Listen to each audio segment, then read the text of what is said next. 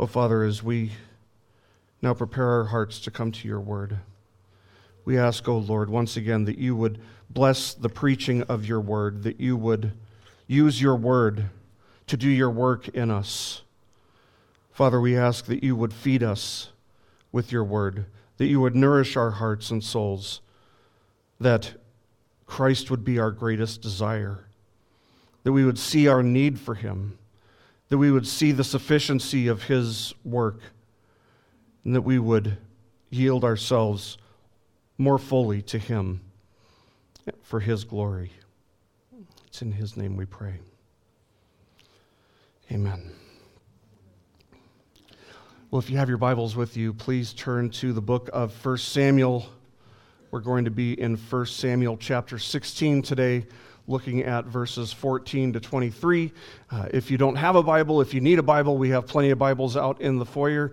Uh, if you don't have a Bible at home, please feel free to take one of those Bibles home with you. Uh, we would love for you to have a Bible of your own, and we're more than happy to give, uh, give one to you. Uh, but today we're going to be in 1 Samuel, again, chapter 16, verses 14 to 23. As we continue in our study uh, in the 25th lesson. This is 25 lessons that we're in.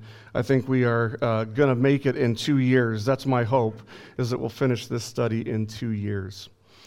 Um, let me ask you does everything happen for a reason? People say that all the time. I mean, it's a phrase that you hear even unbelievers say. It's a phrase that gets thrown around, and, and apparently, the fact that so many people say that irritates a lot of people out there. Uh, although these days it seems like you can get irritated at anything. In fact, maybe you're supposed to be irritated with anything and everything. People look for things to be irritated about. And one of the things that apparently people get irritated about is the fact that so many people say everything happens for a reason. So this past week, I found an article that asks the question why do so many people think that everything happens for a reason? It's written from a secular perspective. So the answers were, were pretty interesting. It was a very interesting article. But in an age in which science is really viewed as kind of the, the pinnacle of, of human endeavors, uh, you have what's called the principle of cause and effect. The principle of cause and effect. In a nutshell, it affirms exactly what it sounds like it affirms. It affirms that every time you have an effect, there has to have been a cause there.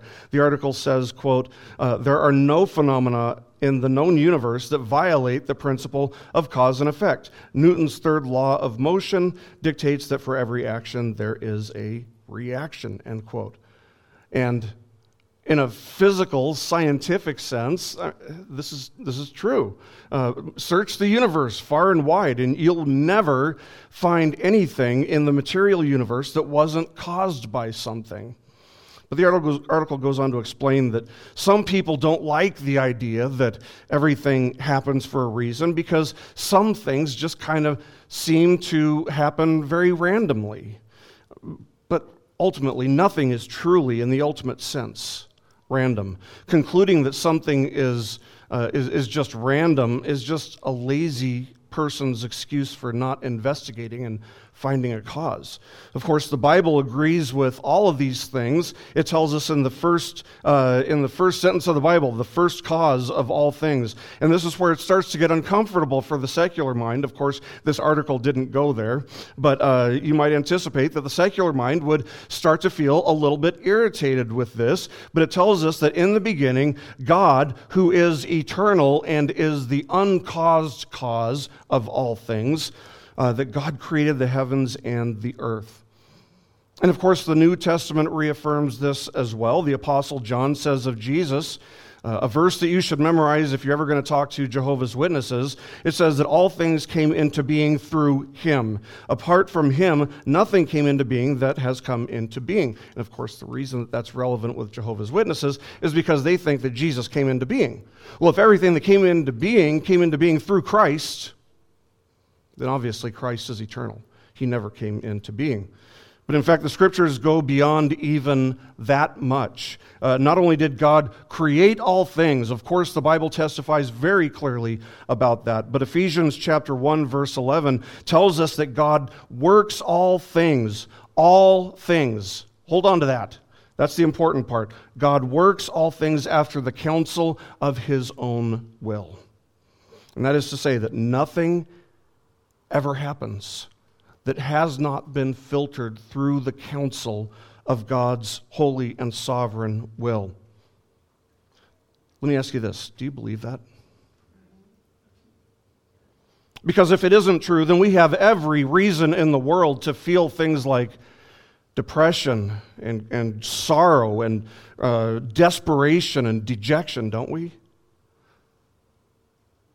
This would force us to conclude that, you know, God might love us, but He can't always help us. And that God may promise all these good things, but there would inevitably still be a, a certain amount of uncertainty pertaining to His ability to actually fulfill all the promises that He has made. But if it is true that God works all things according to the counsel of his will, and by the way, it is, it gives us a confident assurance in every circumstance we face, doesn't it? Think about it. It should produce contentment in us, shouldn't it? Knowing that everything that happens, even our trials and afflictions, happens for a reason, that reason being God has ordained it. He's orchestrated it all, and not as a means of pouring his wrath out on us, but as a means of a, a loving Heavenly Father working all things to make us like Jesus.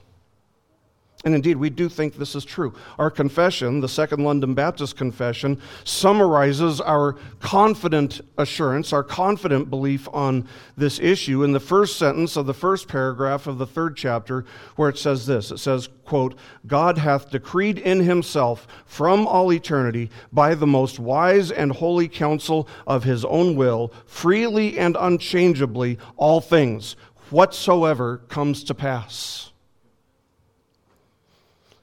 Here's God's promise. If you are in Christ, every gain and every loss, every valley and every mountaintop, every trial and every triumph, indeed, every circumstance that you face, every event in your life, everything that happens is ordained by God in accordance with his holy, wise, and good purposes. Here's where it gets tricky, though we can't always see how that is going to work. We can't always see or understand how difficult circumstances could possibly be used for our greatest possible good. In the midst of an affliction or in the midst of, of a trial, often all we can see and all we can feel is, is pain and often confusion. And that's where we must walk by faith and not by sight. The fact is that someday, in glory, we will, if not sooner, we will see and we will understand how our trials and afflictions worked for our greatest good. It's easier for us to do that with. Uh, to, to see God's hand, to look and see God's hand working clearly in the lives of people in Scripture because we have an idea of where things are going, especially if we've read it before. We can see it in Abraham's life. Uh, we see it in the, in the record of Joseph's life. That was the theme of, of Joseph's life. Uh, we see it in Moses' life. And we see it in David's life. Now, in the previous passage of our study of 1 Samuel, we saw David anointed as the next king of Israel, as someone who was a very unlikely candidate to be a king. He was just the youngest, the smallest, and he was just a shepherd but he was anointed as the next king of Israel. And yet we also know that David didn't immediately take the throne.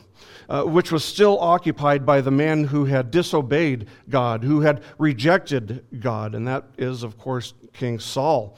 Instead, it seems at least somewhat likely that even after being anointed, uh, David simply went back out to the sheep he returned to the pastures where he worked as a shepherd. It seems fairly likely, uh, I think probable, uh, given that Jesse's household we saw was, was a God fearing household, uh, that Jesse would have, from that point forward, he would have spent a lot more time investing in David uh, trying to fill him with as much wisdom as he possibly could. And I think we can also be fairly certain that Samuel did the same thing, that he would pour himself into David's life as much as possible, even while David was out working as a shepherd.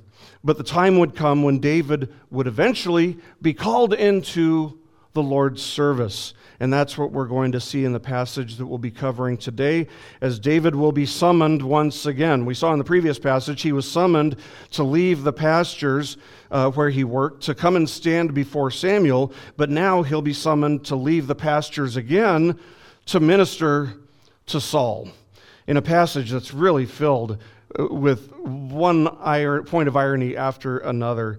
Uh, so much irony in this passage. But we'll be looking at 1 Samuel chapter 16, verses 14 to 23 today. And the point, the overarching point, theme of uh, this passage is this it's that the Holy Spirit empowers and guides God's people, and His work brings the gifts and the talents that we have into alignment with God's sovereign purposes.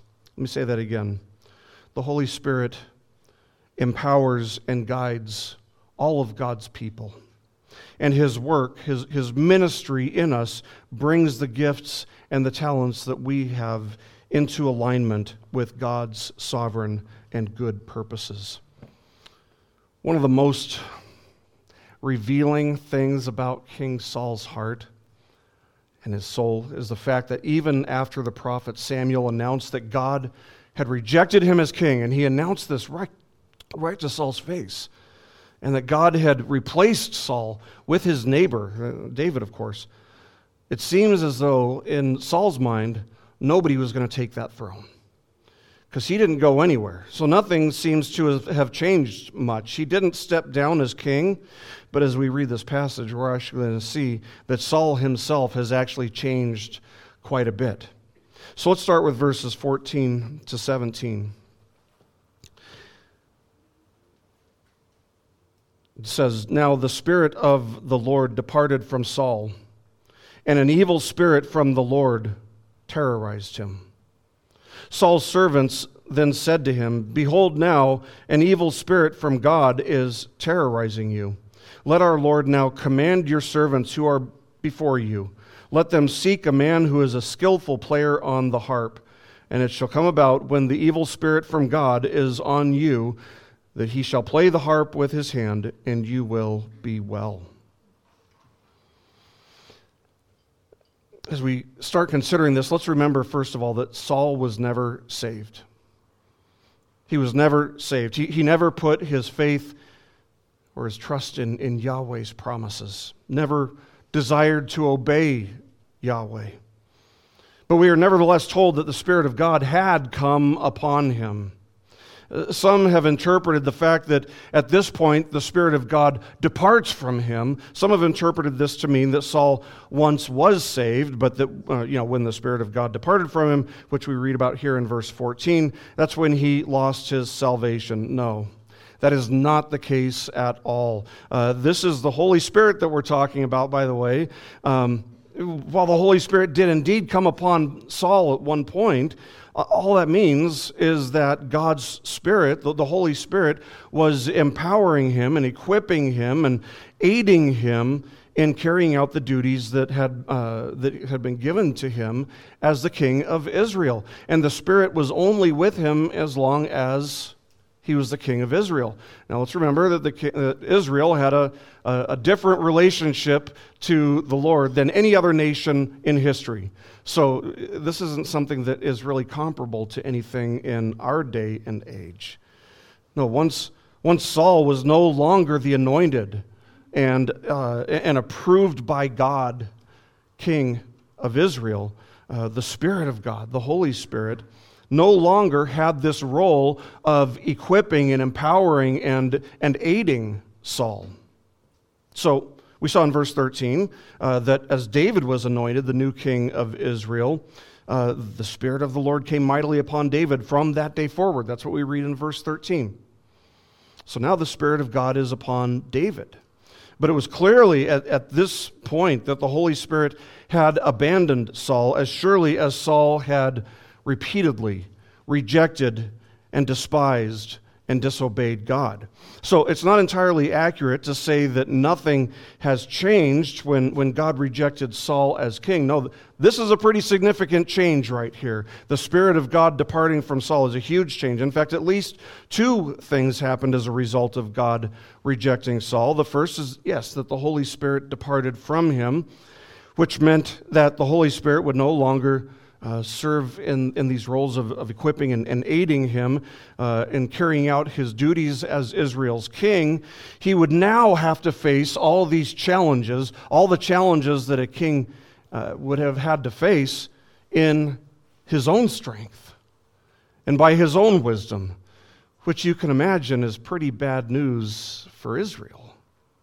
He's going to do these things in his own strength. And, and what he shows us here is that there, there actually was a huge difference when the Holy Spirit left him. A difference that Saul couldn't help but notice, and neither could those around him. The departure of the Holy Spirit from Saul, by the way, friends, it should remind us, uh, those of us who are in the new covenant, it should serve to remind us and instill a sense of joy within us that it is such a tremendous blessing to have the Holy Spirit not only coming upon us, but actually dwelling within us, guiding us, empowering us, equipping us, and aiding us as only He is able to do. Be sure to note that I'm saying He, by the way, when I refer to the Holy Spirit. We don't refer to it as an it. The Holy Spirit is not a thing, it's not an it. Uh, the Holy Spirit is a person. He's as much a divine person as the Father and the Son are. But how do the scriptures tell us that, that we have been blessed by and benefited from the indwelling presence and the, the ministry of the Holy Spirit? I mean, the list is pretty long, uh, and, and, the study would be pretty, pretty deep and, and wide. But first of all, he is the one who convicted us within our hearts of our own sin and misery. Uh, then he drew us to Christ in accordance with the Father's sovereign election. John 6:44. He testified to us of Christ as the only sufficient remedy for our misery. Uh, that's from John 15, 26. He took up residence within us and taught us the things that are spiritually necessary and spiritually discerned, according to 1 Corinthians chapter 2, verse 12. Uh, Paul says, We have received not the Spirit of the world, but the Spirit who is, one, uh, who is from God, so that we may know the things freely given to us by God. How do we know these things? Because the Spirit dwells within us and He enlightens the Word of God that we may understand. Jesus said of the importance of the Holy Spirit in the lives of his people, he said, It is to your advantage that I go away. In other words, it, it's better that I go away so that, if he says, For if I do not go away, the helper, the paraclete, will not come to you, but if I go, I will send him to you. John 16, 7. The truth is that the Holy Spirit plays a vital role in the life of every single Christian. And he's as much heaven's blessing in our sanctification as Jesus is in our justification. That is to say, as wonderful a gift as, as Jesus is, because he died so that we may be forgiven uh, by God, the Holy Spirit is an equal blessing because he not only applies the atonement of Christ to us, he not only draws us to Christ after convicting us of our sin, but he also instructs us in accordance with God's word. And he enables us to learn how to live a life that is pleasing to God. Without him, we would have no idea how to live a life that's pleasing to God, and we also wouldn't care that we don't know. Richard Phillips writes this. He says, quote, "Without the Spirit we may possess all things, but we will have them without blessing. With the Spirit we may lack everything else and yet be filled with the joy of God." End quote. Amen. Without the Holy Spirit, the church, we, his people, are powerless here on earth. Uh, what ministry could we, could we ever possibly do by our own strength or by our own wisdom or, or by our own desire for what is good and charitable? In fact, there would be not even the slightest good inclination within us were not the Holy Spirit working in us.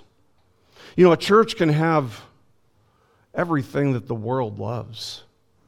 A, a, church can have, you know, an enormous building. They can have, uh, you know, programs that'll fill up your whole schedule for the week. They can have a, a well-polished uh, speaker or pastor, if you want to call him that. Uh, and if they have all these things and yet don't have the Holy Spirit, all their church is is a whitewashed tomb. It's just a pretty casket. And yet, you can have a church that has a small building, a building that's falling apart. You can have a pastor who is just the, the furthest thing from being well polished. Yeah, looking at me.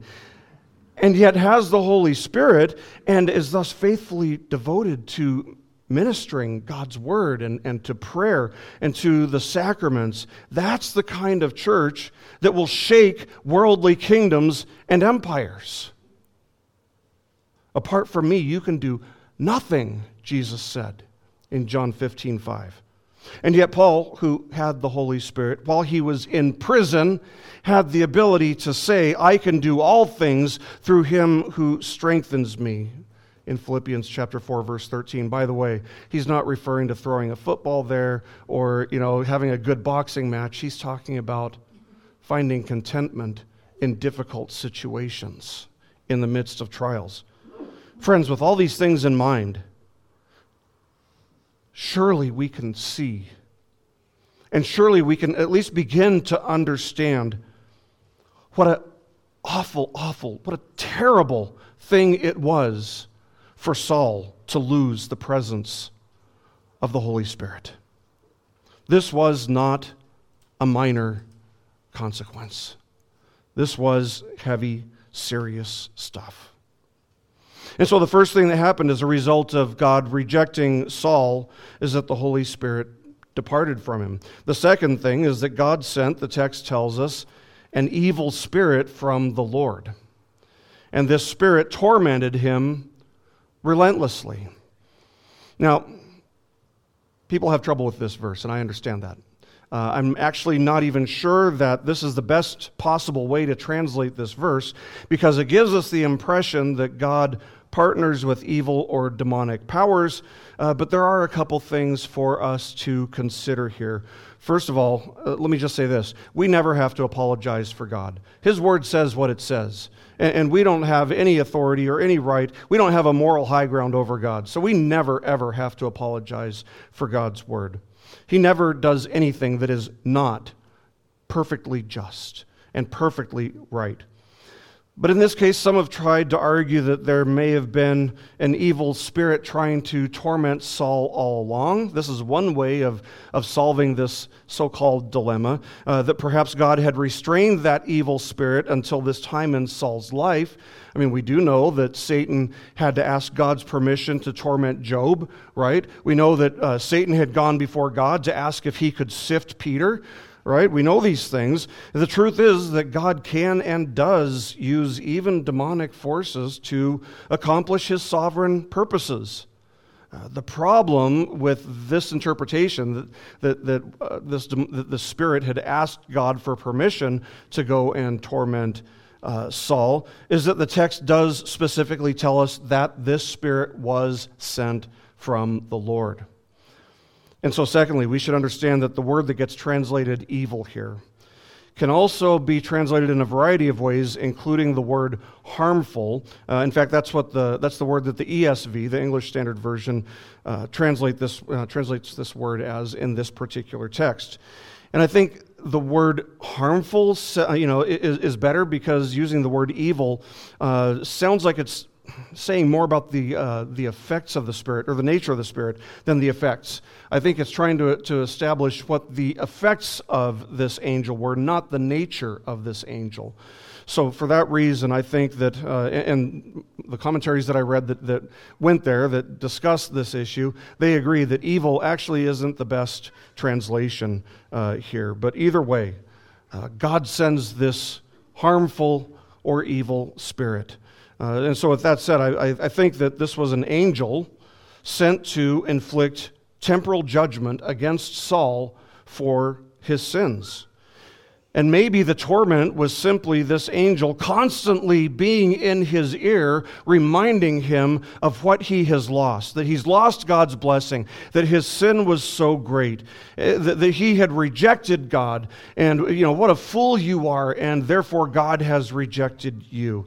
Uh, maybe that's what the, the torment was. I mean, if somebody wants to, to look at this, this text, as some do, and say, you know, I, I don't think this is entirely accurate because God is a God of love, well, we'd have to say, well, we wholeheartedly agree that God is a God of love because, as a God of love, God hates and God punishes all sin in accordance with His perfect righteousness. God loves righteousness and therefore He hates sin. And because He's just, He must punish sin. And here, nothing is unjust. Saul is getting what he has asked for. But all of this leaves Saul absolutely miserable. And we can say, understandably so. It's not a light thing to lose the Spirit of God. In fact, he was so miserable that his own court, his own councils start to find a way to help assuage and, and relieve his misery and you know help, help him lift his spirits. So they go before Saul with this idea. They put their heads together and they go before Saul and say, Let our Lord now command your servants who are before you. Let them seek a man who is a skillful player on the harp. And it shall come about when the evil spirit from God is on you that he shall play the harp with his hand and you will be well. Now, don't get me wrong. I completely understand that they mean well and that they really are trying to do their best to help Saul in his predicament. But their response to Saul's spiritual misery is to provide him with an earthly comfort. Saul's problem was that he had sinned against the Lord. That was what his problem was. That's what needed to be dealt with. And yet, none of these council members come up with the idea of telling their king to repent, turn to God, with a, with a contrite heart, offer a sacrifice to God. God's grace is always, always available to those who will simply repent and believe in his promises. How many times do we read in the Old Testament scriptures things like Hosea 6 1? Come, let us return to the Lord, for he has torn us, but he will heal us. He has wounded us, but he will bandage us. Or Zechariah 1 3, thus says the Lord of hosts, Return to me, declares the Lord of hosts, that I may return to you. So this wasn't a foreign concept in the Old Testament. No, it, it, was, it was something that they had access to, something that they knew they could do. But what we see very clearly here is that Saul did not surround himself from the beginning with counselors who trusted in the Lord or who knew the Lord or, or who were spiritually minded. Let that not be said of you, friends. Let it not be said of you that you never surrounded yourself with people who don't know the Lord and who aren't spiritually minded. Because man's philosophy, man's psychology is never the remedy for an issue that is ultimately a spiritual problem. Write, write that one down. And don't ever forget it. Pastoral care, pastoral counseling, it actually starts right here, right here while, while we're preaching the word. Starts in the pulpit. And here's the best advice that I have for any Christian who ever needs counseling the world's ways will never fix you. They won't. They won't help you. They won't heal you. They won't restore you. Man's philosophy, man's psychology is never, ever the remedy for an issue that is ultimately a spiritual problem. A spiritual problem requires a spiritual remedy. And if you try to bandage up a spiritual wound with a worldly band aid, it's not going to help. In fact, it's going to make it worse. But the remedy that Saul and his counselors settle with is that Saul will recruit, send his people out to recruit a harp player. Let's continue, verses 18 to 20. It says, Then one of the young men said, Behold, I have seen a son of Jesse the Bethlehemite, who is a skillful musician, a mighty man of valor, valor, a warrior, one prudent in speech, and a handsome man, and the Lord is with him. So Saul sent messengers to Jesse and said, Send me your son David, who is with the flock. Jesse took a donkey loaded with bread and a jug of wine and a young goat and sent them to Saul by David, his son.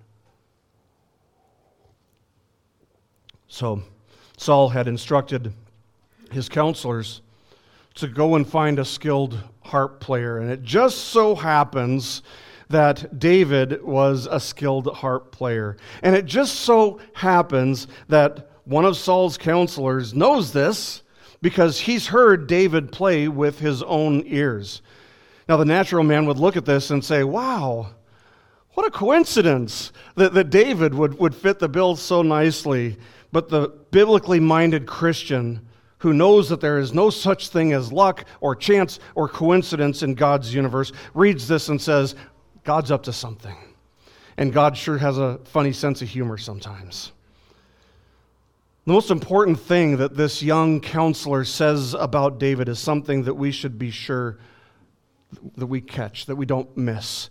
He says, The Lord is with him. All these other qualities, those are great, but this is the most important one. The Lord is with him. Now, how would this man have known that? The text doesn't tell us, does it? I mean, we, we really don't know for sure, but I think we can make a somewhat educated guess. Uh, does it seem possible that this man maybe heard David playing his harp as he sung one of the Psalms that he wrote while he was out shepherding his flock? I'd say that's probably somewhere between pretty possible and, and very possible, don't you think? This man knew that David was from, that the Lord was, was with David and that, that David was the man. Uh, David had been blessed with a lot of time to gaze at the, the night stars and to, to think deeply about what he saw. And perhaps even at this age, we don't know how much time has passed between the previous passage and, and this passage. Uh, we, we have to imagine that he's still fairly young, of course, but perhaps even at this age, David had written Psalm 8 and put it to music. O Lord, our Lord, how majestic is your name in all the earth, who have displayed your splendor above the heavens. From the mouth of infants and nursing babes, you have established strength because of your adversaries, to make the enemy and the revengeful cease. When I consider your heavens, the work of your fingers, the moon and the stars, which you have ordained, what is man that you take thought of him, and the Son of Man that you care for him? Yet you have made him a little lower than God, and you crown him with glory and majesty. Let me ask you this Does that sound like somebody who's been anointed as king and yet has a lot of time to gaze at the heavens might write? It, it's possible. But I have to believe that that psalm, one way or another, was written by David at a time in his life when he was spending a lot of time looking at the night sky, thinking about the Lord, thinking about the Lord's relation to, to all of creation, thinking about perhaps his anointment as the next king. And if this council, this young council member of, of, uh, of Saul's, had heard David singing this psalm or some other psalm, it would be no wonder that he would confidently say that the Lord is with him. Now, we don't know how much time has passed since David was anointed, but even at this point, some very positive attributes, some very, uh, very good um, noble qualities are ascribed to him. He's courageous, He's a man of valor, he's a warrior, and he's prudent in speech. These are all very noble things. Uh, it would seem that, that some time has probably passed months, a couple years maybe, who knows? But that Samuel has had time to teach and to pour out his life in the service of raising up David into a spiritually mature young man. And the same can be said of any mature Christian, by the way, in our day and age. Uh, they're, they're these same things that are ascribed to David. They're, they're courageous. A Christian has to be willing to go against the flow. A Christian has to be willing to defy the consensus. A Christian has to be willing to do what is right, regardless of what the consequences may be. Jesus says, Deny yourself and follow me. And so the Christian doesn't follow the crowd when it's clear that the crowd is going on the broad road that leads to destruction. Even if following, uh, even if failing to follow them earns them scorn or inhospitality or makes them unpopular or makes them a martyr. You might wonder, how do the martyrs do it? I don't think I could do it. If they were to put a, a, knife to my throat, how would I possibly survive? Let me tell you, they wonder the same thing until that moment because God gives us the grace that we need when we need it. Not before, because when He gives us the grace that we need, when we need it, we learn to rely on Him and His grace. So, the Christian is courageous the Christian is also prudent in speech because our speech, how many of you guys know this? Our speech actually reflects what's going on in our hearts. That's what Jesus said. The fact that Christians don't use profanity bears testimony to the fact that God's grace fills their heart and restrains their tongue. James says this of the tongue. He says, If anyone thinks himself to be religious and yet does not bridle his tongue, but deceives his own heart, this man's religion is worthless. James 1:26. James goes on and he says later on in his text, he says, The tongue is a small part of the body, and yet it boasts of great things. See how great a forest is set aflame by such a small fire. And the tongue is a fire, the very world of iniquity. The tongue is set among our members as that which defiles the entire body, and sets on fire the course of our life, and is set on fire by hell. He goes on to conclude chapter 3 verse 8 that no one can tame the tongue. It is a restless evil and full of deadly poison. So how is it that david has prudent speech if nobody can tame this tongue? How is it that anybody can have prudent speech if nobody can restrain their tongue?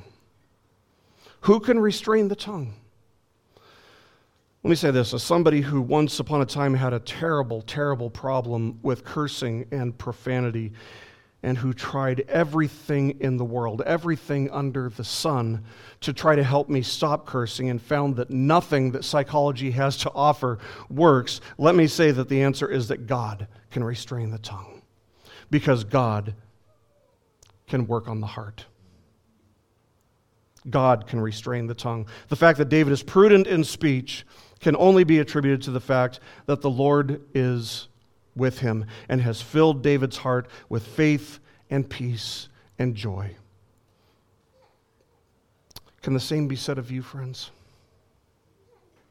Can the same be said of you? Is, is the Lord with you? And would somebody who sees you, would they have the impression, would they, would they get the impression at all that the Lord is with you? Listen to what Paul says in Romans chapter 8, verses 10 and 11. He says, of the Christian, he's not speaking about unbelievers here. He's actually contrasting the unbelievers who have their mind set on the flesh and who thus cannot please God. He contrasts the Christian with this, saying, But you are not in the flesh, but in the Spirit, if indeed the Spirit of God dwells in you. But if anyone does not have the Spirit of Christ, he does not belong to him. If Christ is in you, though the body is dead because of sin, yet the Spirit is alive because of righteousness. So, if the Spirit of God dwells within you, if indeed the Holy Spirit dwells within you, the Spirit of Christ also dwells within you.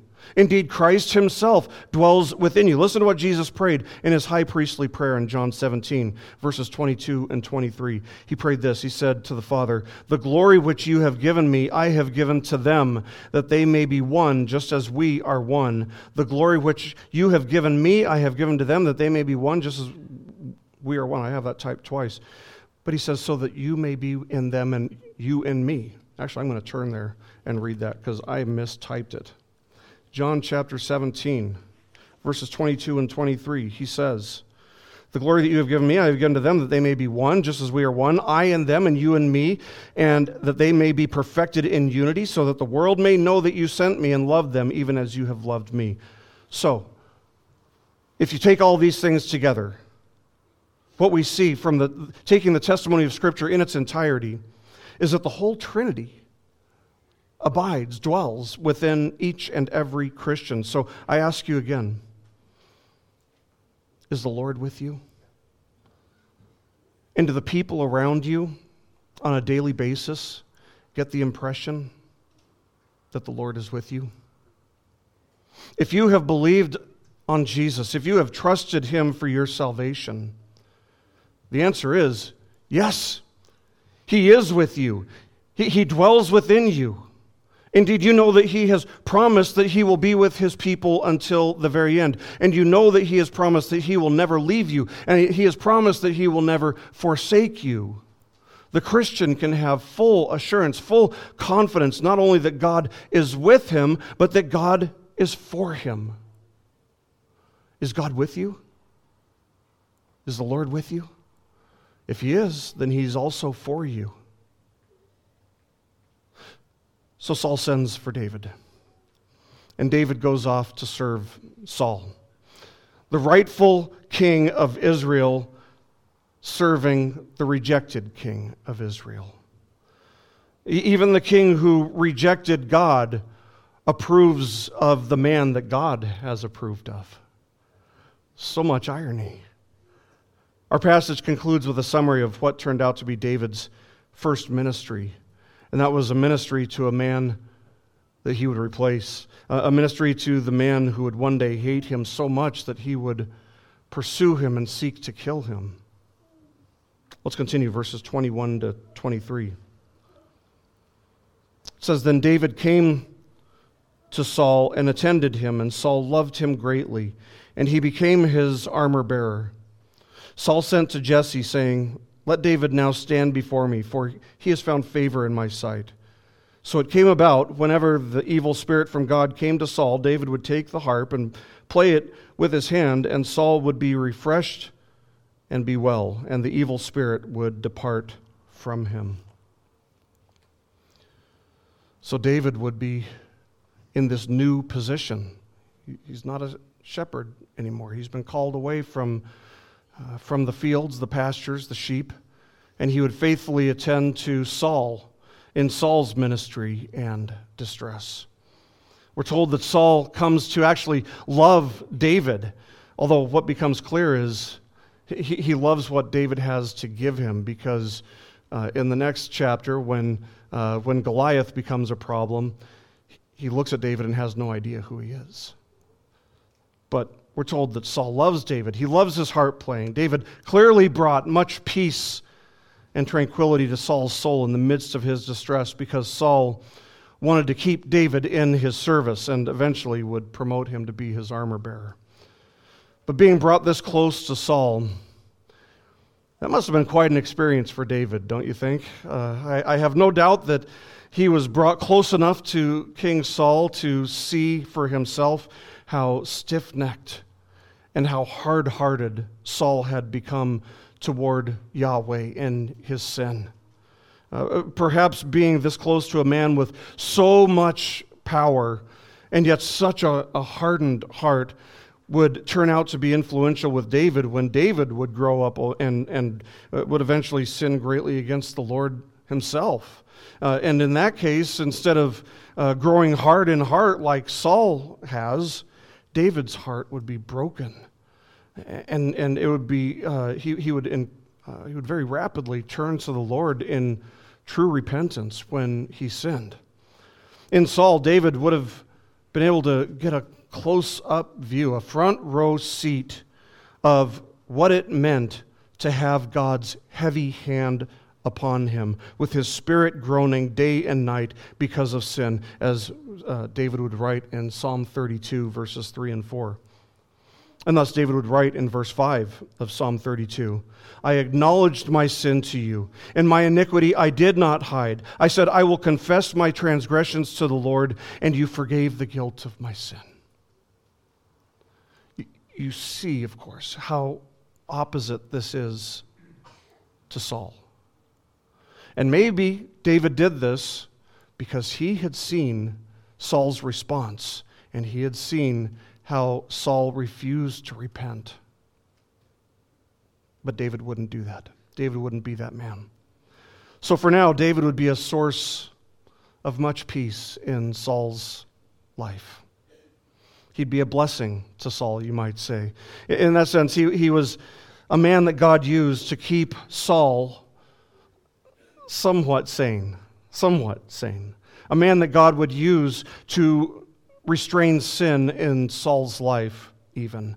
Uh, one commentator says this. He says, quote, because of, uh, because of David's presence, Saul's mind was not immediately and wholly disabled, end quote.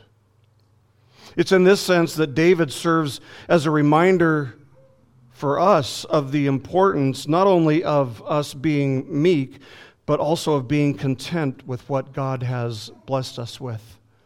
Indeed, every circumstance that we face, including trials, are a blessing. If it's true that God is using them for our greatest good, that being to make us more like Jesus. Indeed, everything that we have, everything that we encounter, including trials, they are all ordained by God. I mean, the alternative to being content with our portion, the alternative to being content with God's provision is, what? discontent, to, to feel discontentedness and, and bitterness and, and grief and rage and anger and those types of things. The Christian who believes that God is truly for him simply can't and won't settle for feeling these types of things discontentedness and bitterness and grief and rage and anger. God has us where we are, as we are, to shine the light of Christ before the Sauls of the world.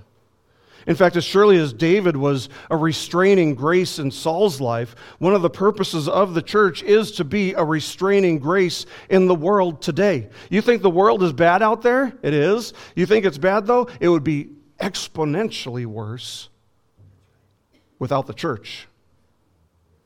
You're the salt of the earth, Jesus says in Matthew 13. You're the light of the world, he says in Matthew 5 14.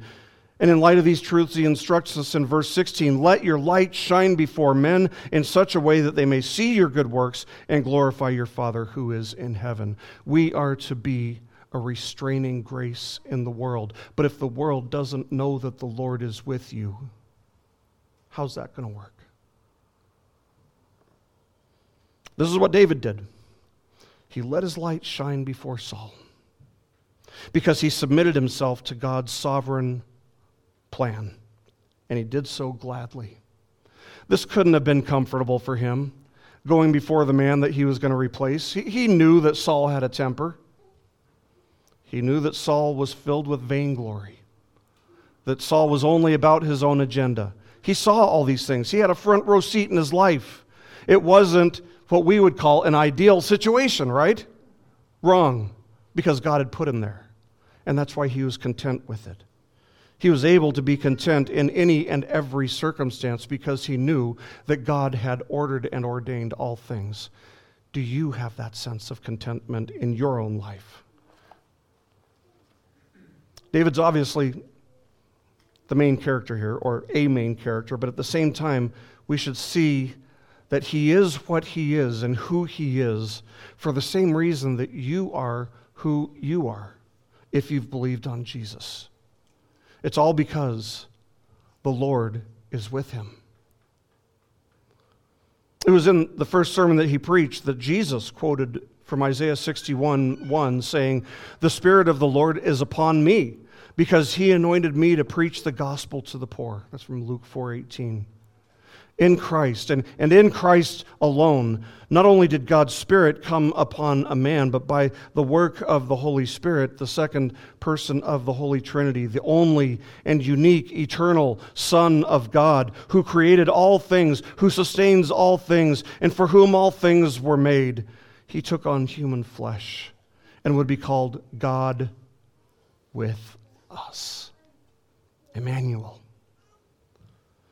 David's music may have been able to soothe Saul's distressed and, and deeply troubled mind, at least temporarily.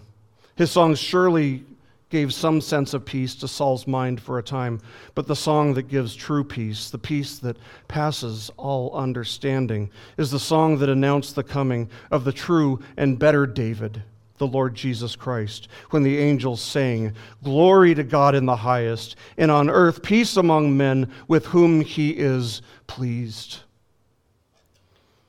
Let me ask you this with whom is God pleased? With those who have repented and believed in his only Son, the Lord Jesus Christ.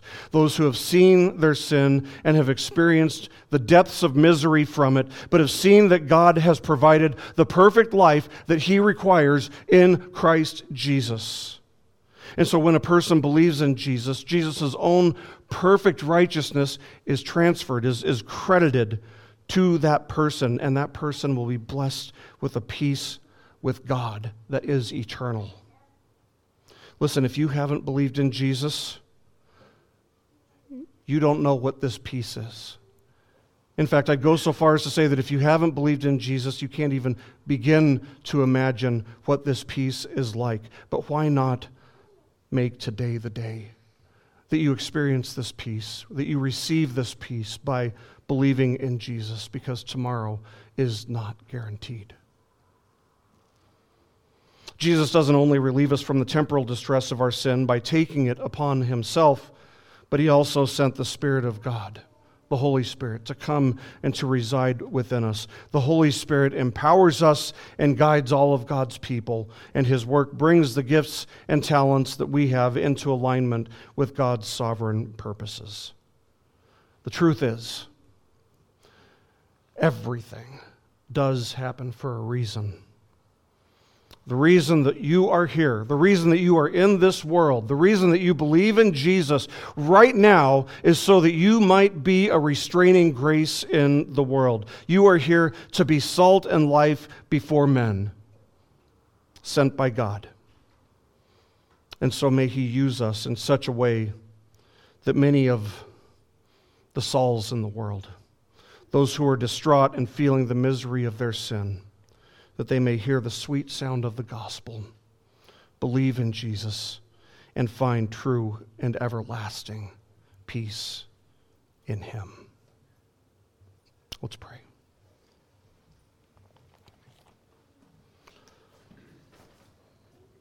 Our Father, we thank you for your word.